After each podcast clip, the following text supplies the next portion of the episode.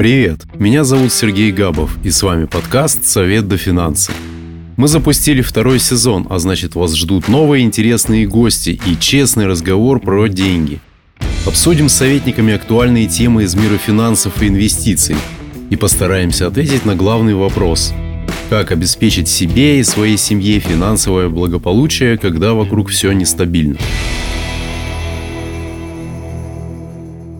Приветствую всех слушателей подкаста «Совет до финансы». Как обычно, в каждом выпуске у нас новый гость из мира финансов и инвестиций. Сегодня это Максим Соколов, независимый инвестиционный советник и основатель бренда финансового консультирования Falcon Re. В наших эфирах мы много говорили про российский рынок, его инструменты и возможности. А что с рынками зарубежных стран сейчас происходит? Об этом мы и будем сегодня говорить с Максимом. Максим, добрый день. Да, добрый день, Сергей. Большое спасибо за такую возможность возможность выступить в вашем проекте, в вашем подкасте. Спасибо большое за приглашение. Буду надеяться, что мои советы и опыт будет полезен слушателям. Спасибо вам, что согласились э, принять участие. Прежде чем говорить о рынке США, хочу спросить, а возможно ли сегодня резиденту России инвестировать в этот рынок? Или все уже под блокировками и санкциями давным-давно? Нет, далеко нет. Мы не можем сказать, что все сейчас находится под какими-то блокировками и санкциями. Конечно, санкции влияют негативно да, на возможности инвесторов. Однако доступ к рынкам иностранным можно получить, он есть. Э, и даже сейчас у нас есть уникальная возможность у, у россиян использовать возможности Санкт-Петербургской биржи, которая вот с конца прошлого года начала торговлю паевыми инвестиционными фондами, там, а до этого, естественно, торговала акциями американских, прежде всего, компаний. Поэтому здесь мы выделяем именно Санкт-Петербургскую фондовую биржу как самый оптимальный способ инвестирования. Я знаю, что у вас э, есть такой кейс даже с одним из клиентов, который хотел э, инвестировать в зарубежные финансовые инструменты, но был ограничен э, из-за того, что как бы был сотрудником госсектора. Да, да, Сергей, действительно э, есть этот кейс, которым бы я хотел поделиться. Здесь несколько даже таких факторов, которые мы можем отметить. Сейчас мы э, говорим о том, что вопрос инвестирования в зарубежные акции, в зарубежные иностранные рынки – это очень актуальный вопрос. И тогда он тоже был актуальный. Однако мы инвестировали несколько по-другому. Клиент был менеджером, скажем так, назовем так, среднего звена одной из крупных государственных корпораций. И его запрос э, был на получение валютной доходности. Ну, что человек копил на зарубежную недвижимость, да, хотел в перспективе э, там, 50 лет да, нам приобрести себе что-то такое стоящее. Ему нужна была именно валютная доходность. Здесь, как и со всеми клиентами из госсектора, мы проводим тщательный анализ предварительный на, на предмет ограничений, потому что госслужащие, сотрудники государственных корпораций, военнослужащие, они имеют ограничения, прописанные в нашем законодательстве российском. И здесь мы прежде всего провели анализ, может ли наш клиент э, оперировать зарубежными счетами и с иностранными ценными бумагами. В этом случае, на самом деле, таких серьезных ограничений не было. И мы по тем временам, это было практически 10 лет назад, мы воспользовались, э, я не буду называть конкретных там брокеров, да, но это был иностранный брокер, открытием счета за рубежом у зарубежного брокера.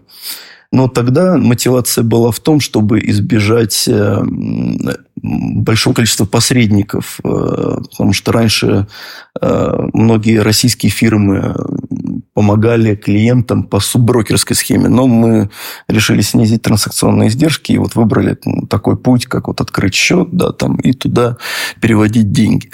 Э, на самом деле стратегия была успешно. именно вот это нам помогло в будущем, что счет был открыт именно за рубежом, не через российских посредников, которые были заблокированы потом в прошлом году. А счет великолепно себя чувствовал, да, там, то есть у человека сохранилась возможность выводить оттуда деньги, пополнять его. А какие инструменты именно по классам активов вы использовали? То есть во что клиент вложил, вложил деньги именно? В отношении классов активов э, рекомендовали ему, с учетом того, что опять это э, госслужба, публичные такие полупубличные должности, э, которые требуют также анализа с точки зрения конфликта интересов, мы выбрали ETF, биржевые, да, там инвестиционные фонды. Ну, структуру я раскрою, потому что это как здесь, это 65% был ETF на индекс S&P, американский. S&P, S&P 500, да, там, ну, это популярный классический такой ETF, да, там 30% золот gold, да, это вот известный тоже SPDR, gold, известный ETF американский на золото. И 5% составлял такой, как ну, несколько экстравагантный ETF на швейцарский рынок. В целом я могу сказать, что вот за последние 10-15 лет это, наверное, был самый оптимальный выбор активов, потому что за 10-15 лет только американский рынок показал уверенную положительную валютную доходность. Ну и можно сказать, что в ситуации клиента его, наверное, не устраивала доходность э, по валютным банковским вкладам вкладом, и инвестиции дали ему намного больше. Безусловно, доходность, вот э, исчисленная на хорошем таком горизонте, что ну, не часто бывает, да, что мы можем э, клиента так отследить на протяжении 50 лет, да, там, как ведет его портфель. То есть, средняя доходность – это 7,5% э, в валюте это хороший результат. Да, это в разы больше того, что было даже и раньше, в 21, 20, 19 годах. А все же опыт клиента вот из этой истории, которую вы нам рассказали, сегодня можно повторить в России? Инструменты такие доступны они? Вот, э, Сергей, я вам могу сказать, что да, инструменты эти доступны, но я хочу сказать один важный момент, который, может быть, мы вначале, кстати, упустили. Да.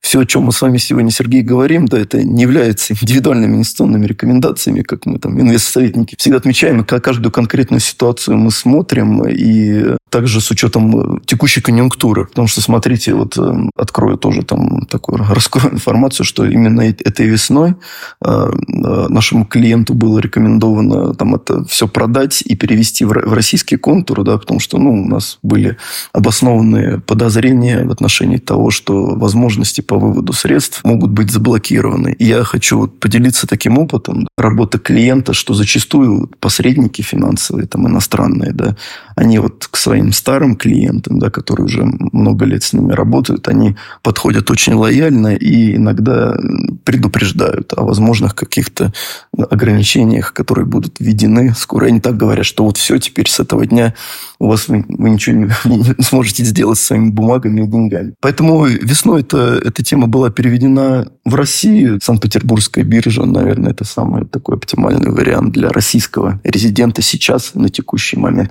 Какие из инструментов? Это ПИФы, боевые инвестиционные фонды или что вообще, если я хочу из России вкладывать в западные какие-то рынки? Как я уже говорил, индивидуально мы смотрим да, на каждую ситуацию. Но в целом, вот для, если мы возьмем вот этого человека, да, то есть э, я бы ему предложил, да, после вывода там зарубежных счетов, там, ну, продолжить это на, на российском организованном рынке Санкт-Петербургской биржи в виде тех же ETF, которые доступны. Я смотрел на график недавно, индекс S&P 500 как раз, о котором вы упомянули, и в июне он пробил важный уровень сопротивления, закрепился выше, и выглядит это все как будто индекс движется к историческим максимумам 2021 года. Кризис прошел, разговоры о рецессии остались разговорами, или инвесторов в американский рынок еще ждут неприятные сюрпризы. Что думаете по этому поводу? В целом, э, Сергей, знаете, на американский рынок, э, мой взгляд, положительный сейчас. Если мы смотрим такие, как объективные цифры экономического развития, да, там показатели роста ВВП, а, отрицательные показатели роста ВВП в США, они там были только там, в 22 по-моему, там, году, и, и, то, и то не в конце, а в первом полугодии, и длились там пару, пару кварталов. Сейчас мы можем констатировать, что американская экономика, да, она замедлилась, но сейчас очень похоже на то, что она отталкивается от своего дна. А фондовый рынок, э, он является таким опережающим индикатором развития экономики и начинает расти раньше, чем ускоряется экономика. Поэтому взгляд у нас абсолютно положительный. И я думаю, что скоро пробиты 4 500 и 5 тысяч там, по индексу S&P на, на горизонте там, одного года. Э, нефть, э, бренд дешевеет с прошлого года. Это сигнал, что мировая экономика не восстановилась от потрясений последних лет. Рост э, производства требует больше энергии, а значит больше нефти. Но фьючерсы бренд пока скорее продают, чем покупают. Что это, по вашему мнению, отражение реальной картины в экономике или рынок просто ищет баланс после максимумов прошлого года. Вы упомянули, да, фьючерсы. Да. Фьючерсы – это всегда индикатор ожиданий Это не индикатор какого-то там реального э, спроса и предложения там на рынке. Там это, это ожидание рынка, да, который подвержен изменениям и волатильности. Да, действительно, в последнее время из-за низкого экономического роста во всем мире там цены, цены действительно упали, упал спрос, что вызывает определенные проблемы и в нефтяной отрасли. Недоинвестирование, рост издержек и, э, и, прочие, и прочие факторы. И в целом я вам могу сказать, что в нашей текущей вот среде, вот как мы видим, да, мировую экономику с высоким уровнем инфляции, мы можем сказать, что, скорее всего, цены на нефть перейдут к росту в обозримой перспективе. Здесь мы позитивно смотрим на на фьючерсы бренд и на цены на нефть. И уже сейчас есть такие признаки, что э, цены на нефть начинают в мире восстанавливаться. То есть, э, одно связано с другим, да, как бы растет, растет э, фондовый рынок, опережает в этом плане показатели по росту экономики, и, соответственно, растущая экономика повышает цены на энергоресурсы мировые. Даже я бы сказал несколько не так, я бы это говорил в категориях ожиданий, да, что начал расти фондовый рынок, то есть инвесторы инвесторы, да, профессиональные участники смотрят, ожидают позитивных изменений в экономике США. К этому подключатся скоро и нефтетрейдеры, да, там, которые будут э, затариваться фьючерсами, соответственно. То есть, это потому что это рынок ожиданий. Он показывает нам ожидания. И цены перейдут к росту даже без э, пока реальных э, улучшений в нефтяной отрасли. Да, там, роста производства и прочее. Рост производства мы увидим потом, после роста цен. Крупнейшие потребители энергоресурсов в мире – это Китай. Снижение цен на нефть – это признак того, что восстановление объемов производства все же в Китае идет не самыми быстрыми темпами или просто российская нефть, например, продаваемая с дисконтом, обеспечивает хотя бы частично такие потребности? Да, Китай действительно, Сергей, является важным фактором, который нам, знаете, как такая лакмусовая бумажка развивающихся рынков. Китай действительно сейчас находится в самом лучшем экономическом положении, там сниженные темпы роста, то есть даже США сейчас обгонят Китай уже там, по темпам роста ВВП. И здесь э, Китай не предъявляет большой спрос действительно там на, на нефть. Но сейчас, как мы видим, что ключевую роль будут играть э, в предъявлении спроса на нефть и на другие товары именно развитые страны, а не развивающиеся. Поэтому ключевые драйверы роста будут находиться в западных странах, самых развитых странах. А как мировые цены на нефть влияют на экономику России и на отечественного потребителя. Потому что часто мы читаем в сводках, цена на нефть упала, цена на нефть э, выросла. А вот на нас, на простых э, гражданах России, на потребителях, как э, это отражается? А, на нас, как, как на простых потребителях, отражается самым, самым прямым образом, да, потому что наша отрасль нефтяная, да, там, она является экспортно ориентированной, как и газовая, а, как практически весь наш ТЭК и добыча ресурсов. Поэтому здесь бизнес наших э, нефтяных компаний очень прост. Отражение в ценах мы видим как, что на мировом рынке цены растут на нефть. Наши компании получают повышенные доходы, чувствуют себя уверенно, спокойно. И, как ни странно, цены на нефтепродукты который тоже является таким как демпфирующим, они не растут. Но когда происходит ситуация обратная, цены на нефть снижаются резко, у нас начинаются потрясения на рынке внутренних нефтепродуктов. И мы едем на заправку, как обычные с вами потребители, да, там, и видим, что цены начинают потихонечку э, расти. То есть, э, это, такая ситуация происходит потому, что производитель пытается в условиях падения продать больше продуктов за рубеж за валюту, да, а на внутренний рынок поставляется, соответственно, меньше. Да, да, да, да, да, что тут как сообщающиеся сосуды такие, да, что если нефтяная компания, она контролирует рентабельность. Рентабельность они меряют, как это сырой экспорт нефти, который они отправляют за рубеж. Если он начинает приносить мало рентабельности, они пытаются ее добрать на внутреннем рынке. Это, поэтому здесь такая вот интересная зависимость и наблюдается. Сейчас вот э, последние месяцы много разговоров, да, идет о том, что вот у нас оптовые цены, да, там на бензин бьют рекорды, потому что, да, цены на нефть сейчас находятся на минимумах за полгода. Да. И поэтому мы это наблюдаем. А также косвенный эффект, э, который оказывает на нас влияние, то, что мы сейчас видим обесценение рубля, да, валютная выручка, она поступает не в тех масштабах, которые нам нужны для покрытия импорта, который мы, то есть дисбаланс нарастает во внешней, торг, во внешней торговле, и по потребителю это бьет прямым образом, потому что мы зачастую покупаем импортные товары, особенно технику, там, бытовую технику, машины, также ситуация с бюджетом с нашим, она напрямую связана с ценами на нефть. Поэтому именно правительство наше очень озабочено, как правильно считать экспортную цену на нефть, да, там, какие дисконты применять, какие э, марки использовать в расчетах налогооблагаемой базы. Бренд, Юрлс или там что-то там минус дисконты, но так, чтобы наполнялся бюджет. И здесь это влияет на всех нас, э, потому что мы получаем, в конце концов, какие-то эффекты более вторичного порядка, инфляцию во всей экономике и, и, и прочее. Так что влияние прямое на заправки, а сам, самое сложное – это вот через валютные курсы и инфляцию. Ну, с нефтью вроде разобрались. Хотел бы разобраться еще с одним тезисом таким а, про то, что а, все мировые экономики сегодня связаны между собой. А как ситуация в мире влияет на российский фондовый рынок? Можете привести примеры? Вот, например, э, в прошлом году, в 2022, у нас экспорт нефти и нефтепродуктов стал занимать рекордную долю в 22% ВВП. Это гигантское значение, которое было там где-то 15, там, в некоторых годах, в 2020 году было поменьше.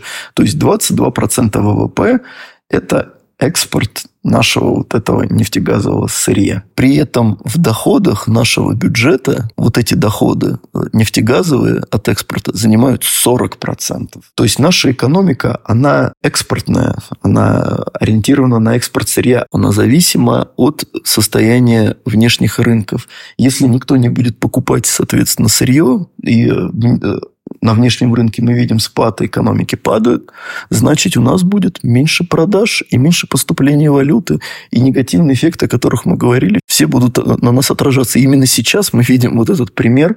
Последний месяц, то, что творилось на валютном рынке, да, это вот отражение нашей зависимости. А, обращу внимание, что вот на, а, в других экономиках, на рынках США, например, а, такой вот внешний сектор экспортный занимает менее 3% ВВП. И поэтому здесь, очевидно же, я бы сказал, что США в меньшей степени зависит от внешних рынков, например, да, там, чем Россия. То есть, это дает какую-то безопасность, да, снижение рисков для экономики, я правильно понимаю? Правильно, понимаете, что экспорт, он очень волатилен. То есть, ты э, зависишь от внешних факторов, которые не можешь контролировать. Э, в США это 3%. Это значение риска от внешней среды. У нас это 20-40. Своего рода такая внутренняя, внутригосударственная диверсификация рисков, да, получается, по аналогии с портфелем инвестиционным. Такая мера риска. Если мы скажем, например, как э, страшно для нашей нашей экономики, что мировая ситуация ухудшится. Вот мы можем сказать, что на нас это будет иметь влияние 20-40% ВВП, да, там, ну, в самых плохих каких-то масштабах, да, там,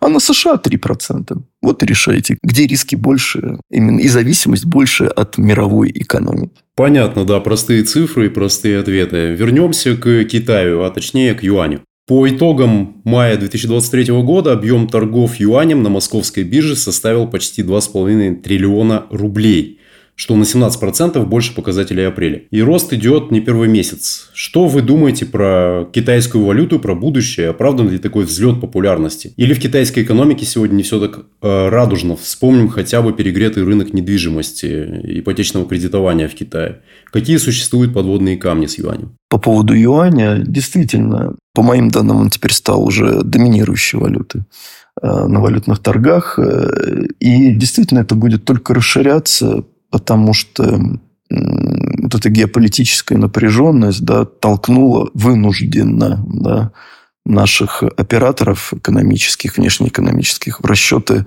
в юанях. Доллары, евро, они уже не могут быть такими комфортными для наших банков, компаний, э, в силу того, что расчеты в этих валютах просто могут не производиться. Да?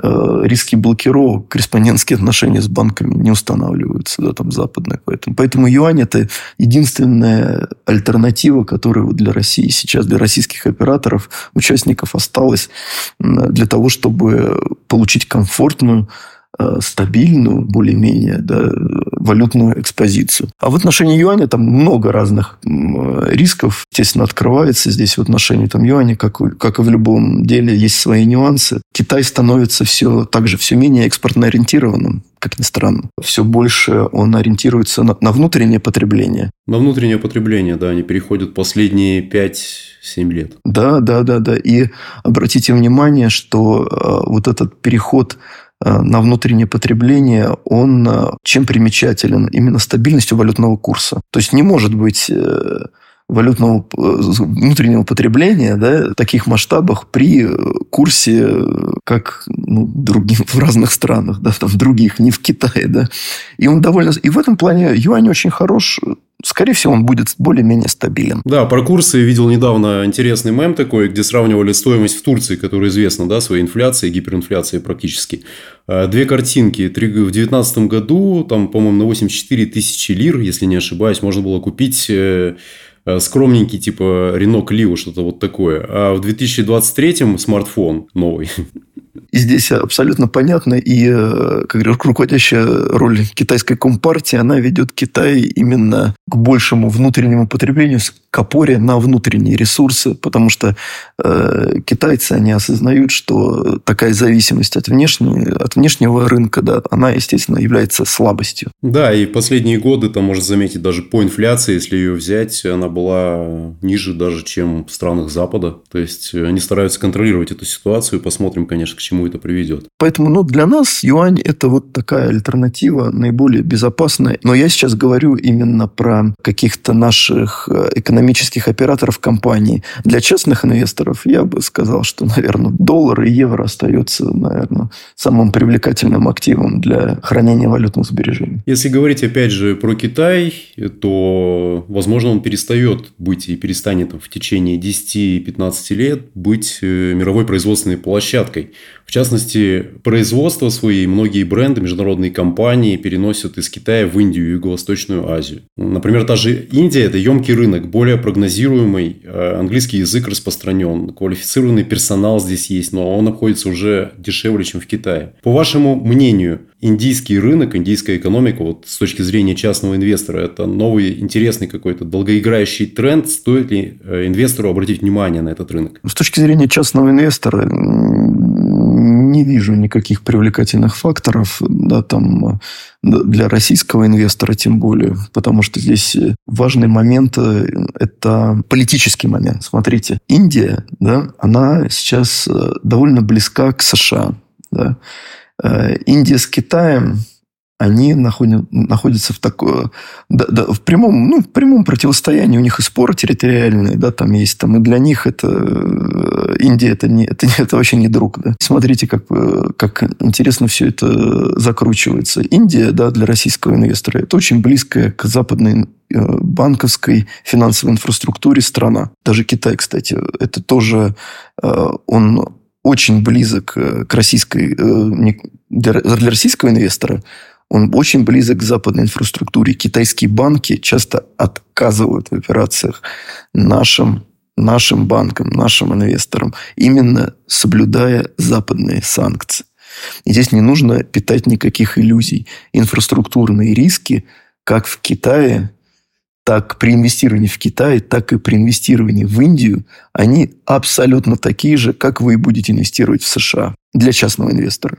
Да, для американских корпораций, да, сейчас, так как э, рабочая сила подорожала в Китае, выгоднее перенести куда подешевле. Поэтому вот мы сейчас и наблюдаем с вами, что китайский рынок падает последние годы, а индийский даже прирастает. Это потому, что, потому что инвестиции американские потихонечку смещаются в сторону Индии, а не Китая. Интересный э, фактор влияния геополитики да, там, на, на экономику и на потоки ресурсов финансовых. Тем не менее, Индия – это не выбор, да, по вашему мнению, сегодня, для, своего, для, портфеля, для портфеля частного инвестора, скажем так. Да, для портфеля частного инвестора я не вижу э, здесь э, какой-то перспективы, потому что, как вот я вот в начале, да, ну, в нашем, в нашем кейсе, да, вот говорили, э, я вам скажу, за последние 10-15 лет из рынков да, финансовых уверенные показатели роста показал только американский фондовый рынок. Мексика, Индонезия, Индия – это ноль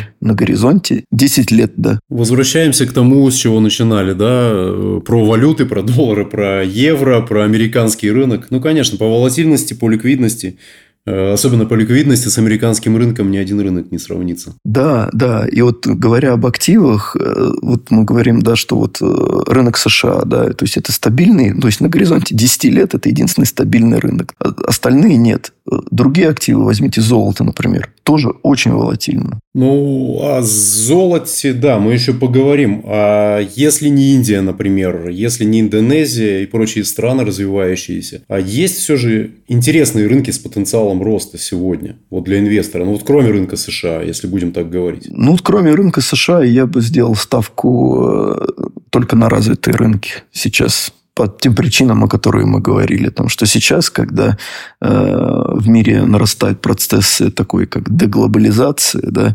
выигрыши будут страны, которые опираются на внутреннее потребление, на внутренние государственные расходы, а не на экспорт. Э, те государства, которые живут за счет экспорта, они на перспе... в среднесрочной перспективе не покажут ничего интересного так что мы, так что мы выделяем развитые страны, а также назовем их так, примкнувшие к ним. Ну, допустим, рынок Мексики. Такой же, как бы, американский рынок. Ну, то, ну тоже с моментами, потому что он тоже он не растет, как американский. вот. но, но он будет расти, потому что экономика США восстанавливается. Да. Ну, здесь, одной, в случае с Мексикой, здесь, с одной стороны, наверное, большие инвестиции из США, с другой стороны, все же зависимость от тех же США в плане роста экономики, правильно я понимаю? В Мексике, да, сейчас будет, да, там более, более бодрый рост экономики, но это все как бы вот течение от американской, от, от состояния экономики США. В Азии сейчас таких звезд каких-то не будет. Там я, я, я придерживаюсь четкого мнения о том, что выигрыши в ближайшие 2-3 года будут страны, которые ориентируются на внутреннее потребление и на благосостояние своих граждан.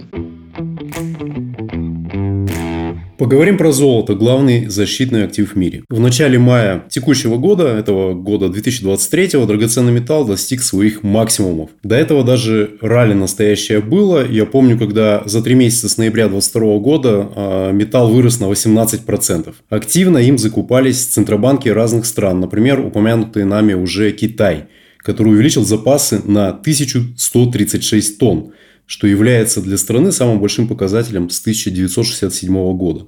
Но с мая золото дешевеет. Почему так? Регуляторы и инвесторы считают, что риски прошлого года прошли и больше не существенны, или что происходит? Помню великолепно 2008 год, еще тот 2008 год, там, когда обвал рынков, да, там, и, и я еще начинающий инвестор, да, там, потерял довольно много денег, но я, но я их все восстановил именно на росте золота после... Не добавили золото в портфель? Или или как? Из-за чего? Не, не, не, было, не, было, не было золота, Сергей, не было золота. Не было золота в портфеле, да, там, но потом мне удалось это восстановить там, за буквально там, меньше даже там, за год там, именно на росте золота. Да. А, но это я к чему говорю? А, золото действительно очень волатильный актив. И вот мы тоже говорим про доходность активов на горизонте десятилетия. Да.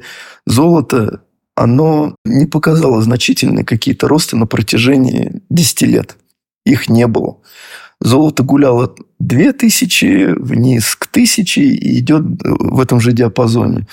Здесь всегда нужно учитывать то, что когда мы говорим про рынок, это всегда количество продавцов и покупателей в конкретный момент времени. После начала там, спецоперации, да, там, вот этих событий на, на, на Украине, да, там, да, мировая нервозность там выросла да, значительно. Спад экономики США, развивающихся рынков. Золото действительно оказалось востребованным активом, да, который позволил бы сохранить средства. Центробанки, да, все правильно. Но они как покупают, они также и продают. Они не могут покупать вечно. Они уходят с рынка, и остаются те, кто предъявляет спрос промышленные предприятия, инвесторы. Да. А, и сейчас мы видим, что тенденция начинает разворачиваться. Намечается рост развитых рынков, американского прежде всего. Ситуация в мировой экономике там, ну, пусть там как бы потихонечку, но улучшается, да, там стабилизируется. Да. И э, спрос на золото падает. Еще важный момент – это то, как золото себя ведет в периоды инфляции. На самом деле золото в период высокой инфляции, оно ну, не показывает каких-то исторически, да, там вот на примере американского рынка, каких-то впечатляющих показателей. Поэтому сейчас инвесторы перекладываются из золота в фондовый рынок американский. Крупный капитал в том числе ищет, где выгоднее, да? Да, да. Они, они пересидели в золоте, да, там, и сейчас уходят и фиксируют, да. да. Уходят из рисковых инструментов, и, соответственно, это косвенный, косвенное подтверждение того, о чем мы говорили ранее, что вот восстановление американского рынка, да, идет? Да, и чем больше будет расти американский рынок, тем больше будет падать золото. А что сейчас делать вот частному инвестору? Простой вопрос. Покупать покупать, продавать золото, по вашему мнению? Мое мнение как инвестора, да, вот э, здесь в том, что, э, понятное дело, нужно смотреть индивидуальную ситуацию каждого инвестора, да, там, вот. Э, я сейчас держу шорт, да, там, в золоте, и вот за последние, там, сколько там, два месяца великолепно себя показал, там, и пока, пока я его держу. То есть, открылись на, на, на продаже, и в этом плане придерживаетесь, так, рассчитываете, что будет падать еще дальше. То есть, можно сказать, что пики прошлого года это просто была такая резкая реакция центробанков на такие крупные вызовы в истории, наверное, современной, да, э, мировой. И все, и пик прошел, и произошел на этом рынке разворот. Да, и обратите внимание, что вот э, на важный фактор, который э, ну, не стоит э, сбрасывать со счетов, который, в принципе, влияет на все, о чем мы с вами говорили. Американцы снова вышли из ситуации своей экономической самым лучшим для себя способом. Снова взяли в долг, да, там, у всего... Но они умеют да, это делать у нас по состоянию там к маю да, была ситуация, что э, многие даже не знали, что, что будет с долларом, потому что кто-то там... Я читал такие апокалиптические сценарии, что там президент США там может выпустить триллионную какую-то монету, да, там, как говорится, чтобы там что раздать бюджетникам, да, там что-то там такое-то. Сейчас это все, это все рассосалось, потолок подняли, до следующего повышения потолка все расслабились и бизнес as usual, да, как, как они говорят. Да. И он продолжается. Поэтому золото сейчас в меньшей степени привлекательно. Ну, а что касается сборки портфеля своего инвестиционного, все же золото стоит добавлять в него или нет? Вот по вашему опыту, когда вы потеряли в 2008 году, да, я не... Ну, половина, была половина, половина, там было 50% я потерял, но потом эти же я восстановил это. Да. Какие выводы вот можно сделать?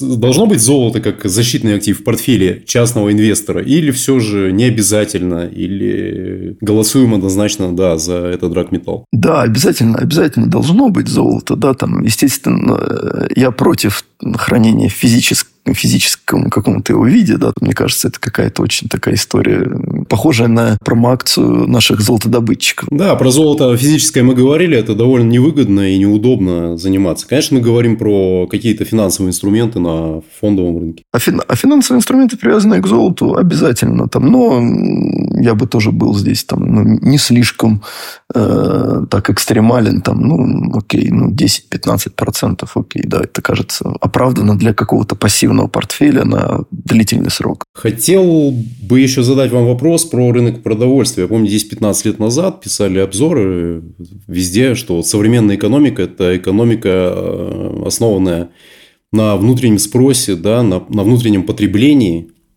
э, точнее, а экспортеры – это уже как бы вчерашний день. Но вот последние годы показали актуальность экономик, наверное, и тех стран, которые производят продовольствие. И Россия здесь играет важную роль в мире на мировом рынке продовольствия. И рынок показывает увеличение спроса, и цены, соответственно, на ряд позиций растут. По вашему мнению, сохранится такая тенденция и как долго? Да, сейчас э, наша страна, она действительно является одним из крупнейших э, экспортеров зерновых, да, пшеницы. Здесь э, действительно может быть перспектива, но, к сожалению, она снова тоже она связана не с не с какими-то, на мой взгляд, более-менее позитивными изменениями в сторону внутреннего потребления и прочего. Мы здесь говорим э, про э, именно то, что э, может дать частному инвестору. То есть, условно говоря, каким отечественным компаниям, экспортерам можно присмотреться.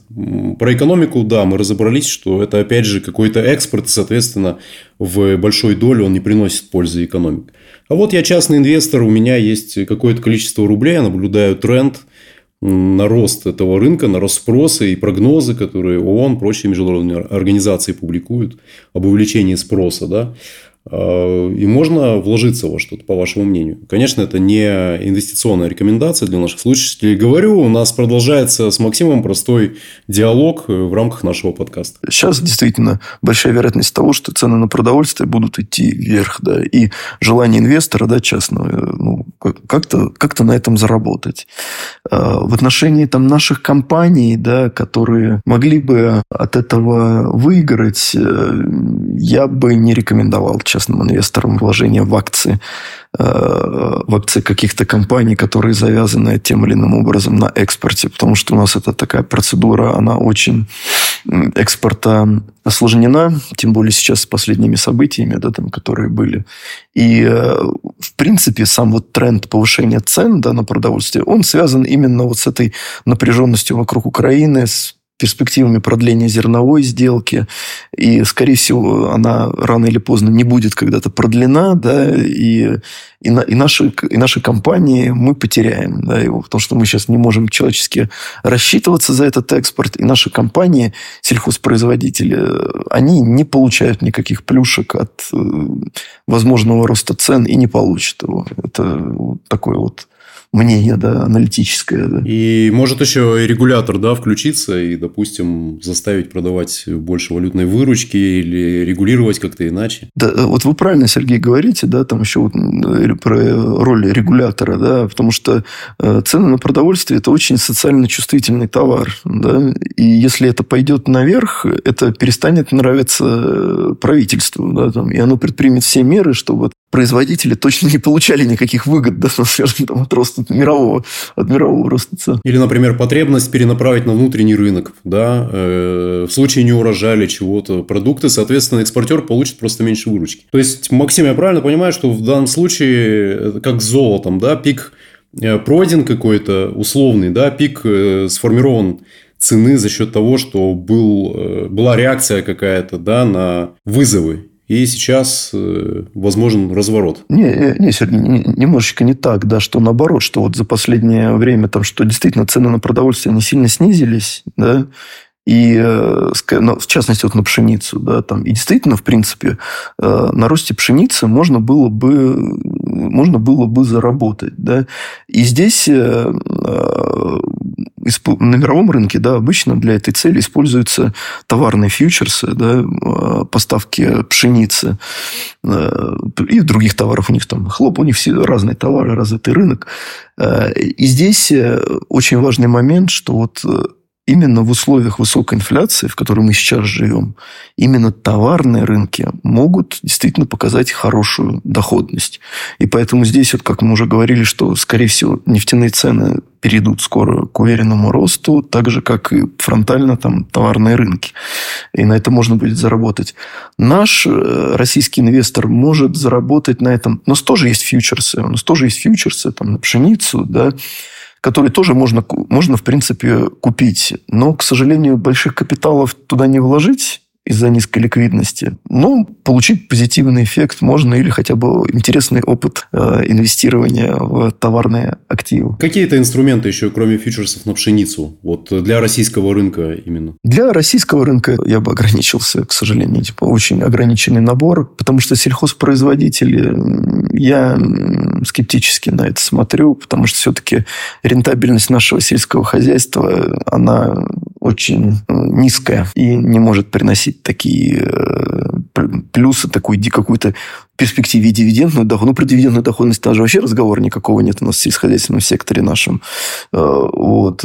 И даже вот какой-то прирост капитала очень, очень большие вопросы, очень рискованные. Но если я все же решу добавить в портфель фьючерсы на пшеницу, а где мне купить эти фьючерсы? Надо какой-то счет отдельно от брокерского счета или ИСа открывать сегодня? Ну, здесь обычно, когда вы, если у вас есть открытый брокерский счет, да, э, обычно брокер вам предлагает такой, как субсчет срочного рынка рынка, да, потому что у нас э, инструменты срочного рынка, они отделены. Фьючерсы – это срочный рынок? Да, фьючерсы – это контракты, это контракты зачастую расчетные, да, по которым вы ничего не поставляете, да, там, а это вот такая, такой инструмент э, там, спекулятивный, хеджирования рисков, да, который э, может быть очень полезен, Сергей, может быть, очень полезен частному инвестору, если мы говорим как про валютные рынки, если мы говорим про э, страхование. Хеджирование сделок, но это больше для трейдеров, наверное. Да, да, да, для трейдеров, да. Но вот именно страхование валютного риска я бы очень рекомендовал нашим слушателям присмотреться к возможностям российского рынка по хеджированию именно вот инструментами, фьючерсами на доллар, евро, юань. Это сейчас они тем более есть бессрочные, так называемые. То есть они просто не истекают. Обычно фьючерс, он каждые три месяца да, начинает торговаться и э, делается окончательный расчет. А у нас с прошлого года да, появился такой инструмент, как бессрочные фьючерсы на, на доллар, на евро, на юань. Присмотритесь к этому. Это очень хороший инструмент, чтобы изберечь свои сбережения от э, обесценения. А не могли бы привести простой пример, как работает хеджирование? Вот, например, в ситуации у меня есть доллары, я верю в их рост и хочу перестраховаться от э, падения курса. У вас, допустим, есть сумма да, ваших сбережений, вы ориентируетесь на долларовую и его эквивалент. У вас, допустим, 100 тысяч долларов, ну или 30 тысяч. Эти 30 тысяч долларов у вас могут быть вложены, например, в акции, российские акции которые там растут, платят дивиденды, да, там и прочее. И вы хотите, чтобы ваш вот этот портфель российских акций на 30 тысяч долларов, эквивалент в рублях, естественно, да, был застрахован от того, что курс сейчас обесценится на 30%, и вы треть потеряете, по сути, своего портфеля в валютном выражении. Вы как можете поступить? Вы берете контракт э, на срочном рынке, эквивалент контракта тысяча, обычно это тысяча единиц, то есть тысяча долларов. То есть вам нужно 30 таких контрактов, да, чтобы вы себя полностью обезопасили от движений, э, от движений валютного курса. При этом вы не обязаны покупать э, этот фьючерс по 1000 долларов. Есть такое понятие, как гарантийного обеспечения. То есть вы вносите не, все, не всю тысячу долларов, а вносите приблизительно до 10% от этой суммы. Таким образом, вы получаете 30 тысяч долларов. То есть для того, чтобы застраховать 30 тысяч долларов, делим на 10, вам нужно 3 тысячи долларов. денег, которые вы переведете на срочный рынок. Если валютный курс изменяется в неблагоприятную для вас сторону, то есть курс доллара растет, растет, ваш, растет цена вашего фьючерса. И вы получаете дополнительную вот эту доходность, которая покрывает ваши валютные риски. Для тех, кто хочет с этим разобраться лучше, мы, как э, подкаст «Совет до финансы», предлагаем обратиться за помощью к инвестиционному советнику. Главное, что такая возможность э, существует – страховать э, какие-то свои инвестиции. И с хеджированием, конечно, опытный инвестор, даже средний, да и начинающий, наверное, должен быть знаком. Да, обязательно должен быть знаком. И я вот тоже вот пример да, приведу, да, там, который тоже вот из личной да, практики. Знаете, как-то 10 лет назад э, я купил квартиру, которая стоила 300 тысяч долларов ну, в России. И это попало как раз на те времена, когда доллар стал, поднялся с 30 до 60. И я покумекал и подумал, очень здорово, а где мои полквартиры, которые куда-то пропали? И я вам скажу, что вот и до сих пор вот стоимость этой квартиры, да, там, она, она не в валютном эквиваленте, она не достигла тех уровней. Но на самом деле здесь интересный пример вы привели с недвижимостью. Я читал, что а, именно в долларах, в рублях недвижимость в России дорожает, если мы долгосрок берем, да, долгосрочный период, а в долларах она как бы дешевеет. И опять же, возвращаясь вот к этому, к этой возможности э, захеджировать свои риски, да, с помощью, например, фьючерсов, э, чтобы реальная стоимость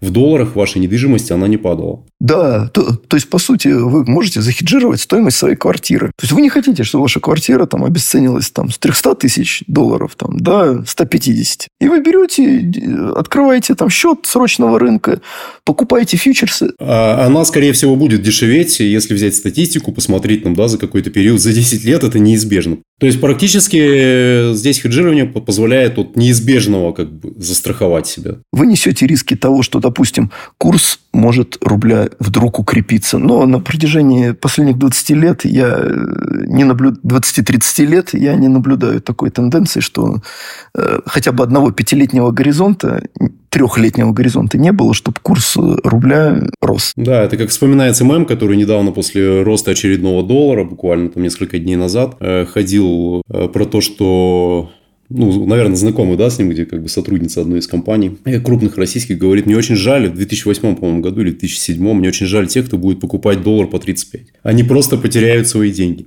Максим, э, нас слушают не только опытные инвесторы, но и люди, которые только планируют куда-то вложить свои деньги.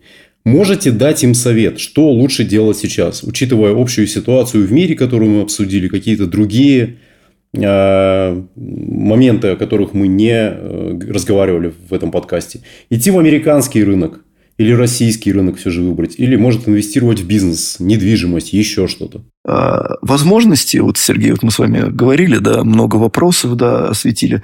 Возможности э, доходного вложения есть всегда при падении рынка, при обесценении рубля, при росте. Есть э, такая расхожая фраза «рынок даст заработать всегда», да, как вы сказали. Да, он даст всегда. Единственное, что, конечно, для того, чтобы понять, э, да, где это есть возможность, да, нужно обладать определенными там знаниями, опытом, да, и э, действительно профессиональным подходом к э, рынку ценных бумаг, да, фондовому рынку.